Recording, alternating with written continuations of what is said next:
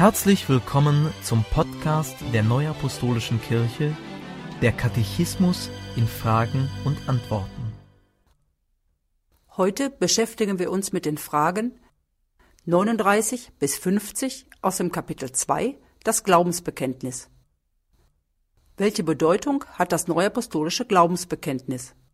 Das neuapostolische Glaubensbekenntnis bringt in zehn Artikeln die Glaubenslehre der Neuapostolischen Kirche verbindlich zum Ausdruck. Es hat auch die Aufgabe, die Glaubenshaltung neuapostolischer Christen zu prägen. Zudem dient das Glaubensbekenntnis dazu, andere Menschen mit wesentlichen Inhalten des neuapostolischen Glaubens bekannt zu machen. Wie ist das neuapostolische Glaubensbekenntnis aufgebaut?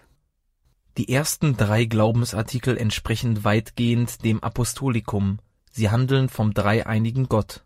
Die darauf folgenden Artikel 4 und 5 beschreiben die Tätigkeit der Apostel, Artikel 5 darüber hinaus die Tätigkeit der weiteren Amtsträger. Artikel 6, 7 und 8 erläutern die drei Sakramente. Artikel 9 hat die Zukunftshoffnung zum Inhalt (Eschatologie), Artikel 10 hat das Verhältnis zur staatlichen Obrigkeit zum Thema. Wovon handelt der erste Glaubensartikel? Der erste Glaubensartikel handelt vom Schöpfersein Gottes, des Vaters. Wovon handelt der zweite Glaubensartikel? Der zweite Glaubensartikel spricht von Jesus Christus, dem Grund und Inhalt christlichen Glaubens. Wovon handelt der dritte Glaubensartikel? Der dritte Glaubensartikel bekennt den Glauben an den Heiligen Geist, also die dritte Person der Gottheit, sowie den Glauben an die Kirche, die Gemeinschaft der Heiligen und an weiteres Heil. Zur Gemeinschaft der Heiligen zählen im engeren Sinn alle Glaubenden, die wiedergeboren sind aus Wasser und Geist, sich durch die Apostel Jesu Christi auf den Tag des Herrn vorbereiten ließen und von ihm als seine Braut angenommen wurden. Wer zu dieser Gemeinschaft gehört, wird also erst bei der Wiederkunft Christi offenbar. Im weiteren Sinn gehören zur Gemeinschaft der Heiligen alle, die zur Kirche Christi zählen. Es sind also damit alle jene gemeint, die schon heute Heil aus Jesus Christus empfangen. In Vollkommenheit wird sich die Gemeinschaft der Heiligen in der neuen Schöpfung zeigen.